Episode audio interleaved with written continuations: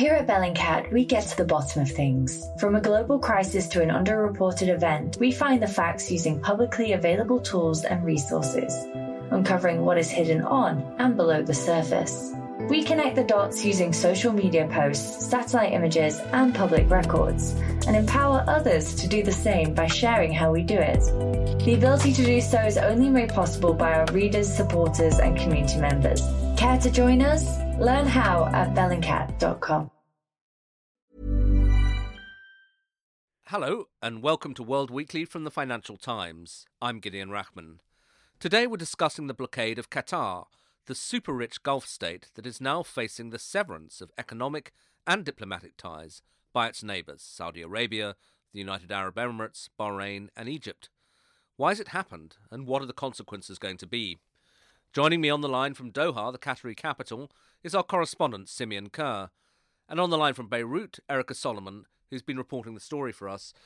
Simeon, first, just give us an idea what's the atmosphere like in Doha now? Well, there's a deep sense of unease here. This is quite an unprecedented event. Uh, this sort of transportation isolation of the country.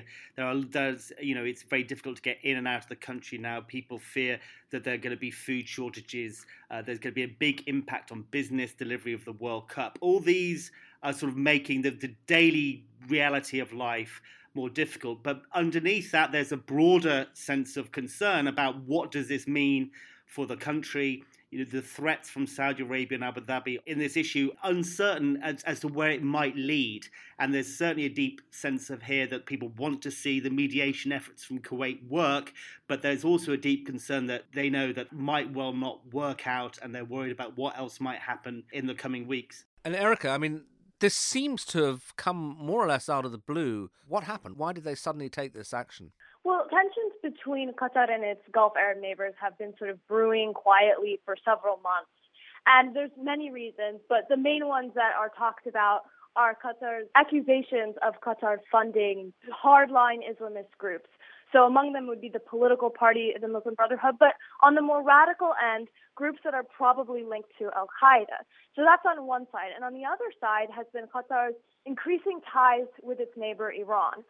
And we wrote this week about one particular case that was pretty shocking in which Qatar paid for a hostage deal. It had about 26 members of a hunting party, many of them members of the royal family, who were kidnapped in Iraq about a year and a half ago. And Qatar, in one deal, managed to pay off both Iranian security officials and a group that is believed to have ties to Al Qaeda called Tahrir al-Sham in Syria. And according to some of the officials we spoke to, the number that they might have paid in total could have been a billion dollars or around a billion dollars. So it just shows you how shocking the amount of money that they've been putting into these things are. And I think, you know, for their Gulf neighbors, the idea, you know, first paying jihadi groups, and on top of that, their arch rival Iran. This sort of like symbolically, but in a lot of ways, you know, it was like the development of these tensions that this hostage deal kind of highlighted. And Simeon, I mean, of course, the Saudis themselves have not been averse to ties, slightly complex sort, but to jihadi groups. So do you think it is the Iranian angle that particularly tipped them over the edge? The Iranian angle is clear. Yes, I think that was a red line which Saudi Arabia would not accept one of you know a fellow GCC state to cross. So yeah, that certainly pushed things along. But it's broader than that. Still, it is just this sense that Riyadh and Abu Dhabi want Doha to be on more on the same page as them in terms of how they foresee the future of the broader Middle East and you know basically comes back down to this crucial fissure is around the Muslim Brotherhood, the Pan-Arab Islamist movement. There is a deep concern about Doha putting you know so much support into this group into the region and the rest of the Gulf states I think have decided that that is also beyond the pale and that generally they just want to see Doha to be more genuflective towards them on most matters. So they want to see a quieter Doha in future. And that's why they've really ramped up the pressure this time. There was a spat back in 2014, which now looks like a storm in the teacup. It was just a you know a few diplomats withdrawn. Now they're sending a very strong message that they want to see this resolved for good. And just give us a sense before I get back to Erika. I mean, for people who haven't been following it closely, how remarkable the story of Qatar has been. I mean, it's a tiny place which now has influence economic and indeed political all over the world. The early 1990s, before the current emir's father, Hamad, came in, the Qatar was an insignificant, they could barely pay civil servants' fees. Then they borrowed loads of money, they developed a gas industry which has brought them untold riches and made them one of the richest countries in the world. And they've used that cash to develop their soft power in the region via Al Jazeera and their interventionist uh, sort of policies around you know trying to be a mediating force and hosting political groups in Doha on the one hand, but in terms of international finance, they became one of the biggest deal makers in global finance. The sovereign wealth fund was doing deals all over the world, particularly London real estate, European blue chips, they became the go to guys for many people in finance who wanted to, if you needed to bail out your British banks, that Qatar was your man, as it were. So they, they really managed to make themselves a sort of a key player in global affairs, both politically and economically and that's you know from this tiny you know 30 years ago they were nothing. So it's been a, an amazing journey for them. But now i think that what they're realizing is that you know there's soft power is all well and good but um, unless you've got a bit more hard power which they don't particularly have apart from an american base which is based here but they now have concerns about whether the american base here is going to completely back them up against any potential threats from Saudi Arabia. Well, you mentioned the American base. So, Erika, I mean, obviously, one thing that happened just a few weeks before all this was Donald Trump's visit to Saudi Arabia. His first foreign trip overseas went very well. Do you think that Trump may have given the Saudis the green light or encouraged them to do this? I think probably emboldened them because, especially when he gave his speech at the summit in Riyadh, he very clearly highlighted Iran as sort of the main enemy, the source of terrorism in the region, and kind of clearly aligned himself with this sort of hawkish, anti Iran sphere. And that kind of linked him very closely politically and ideologically right now with where Riyadh and Abu Dhabi are. And at the same time, I think for them, that was kind of a signal okay, we can take this move.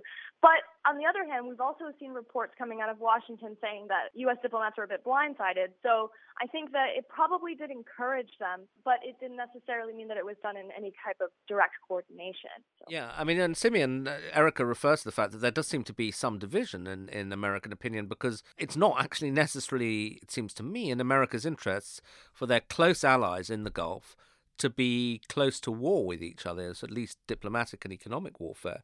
And as you mentioned, there is this huge American airbase in Qatar. So, uh, is this necessarily something that the United States, beyond the Oval Office, will regard with favour? Oh no, definitely not. I mean, it's completely counterproductive to American interests. They thought they were building a more united Gulf and Muslim world to take on some of the burden of policing in the region, and what they've ended up with is some squabbling neighbours in the Gulf. I think that there is deep division. The State Department has a different view to the White House on this, it would appear, and, and the Pentagon also.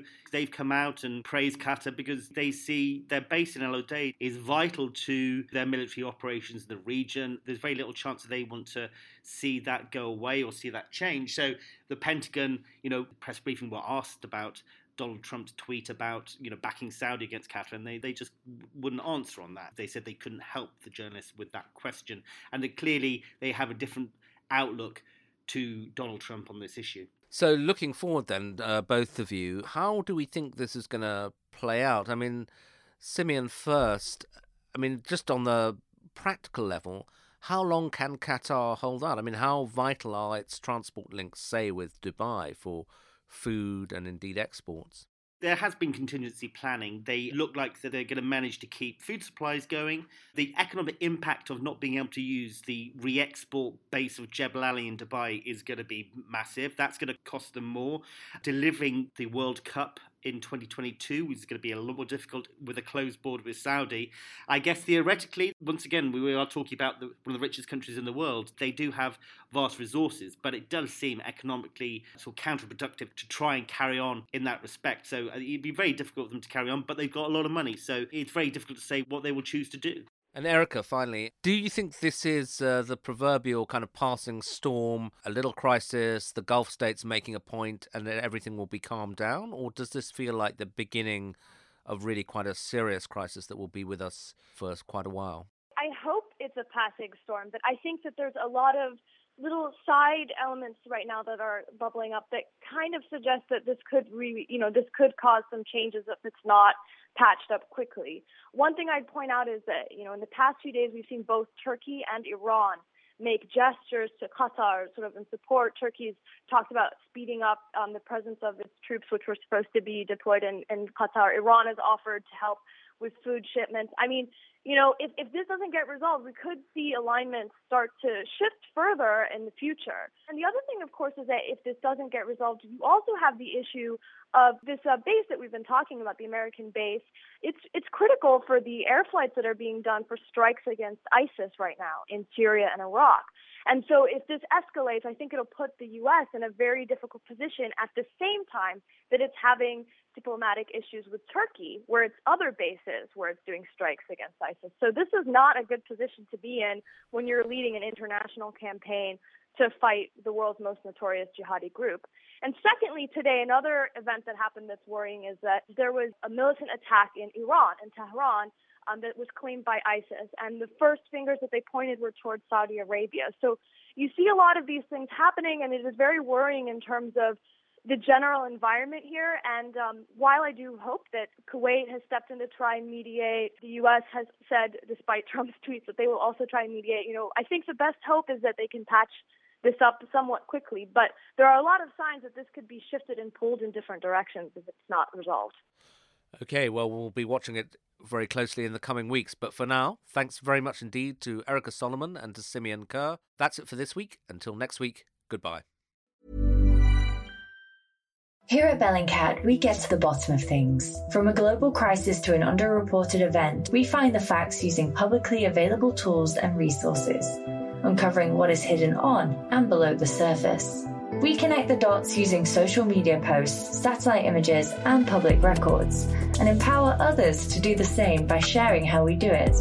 The ability to do so is only made possible by our readers, supporters, and community members. Care to join us? Learn how at bellingcat.com.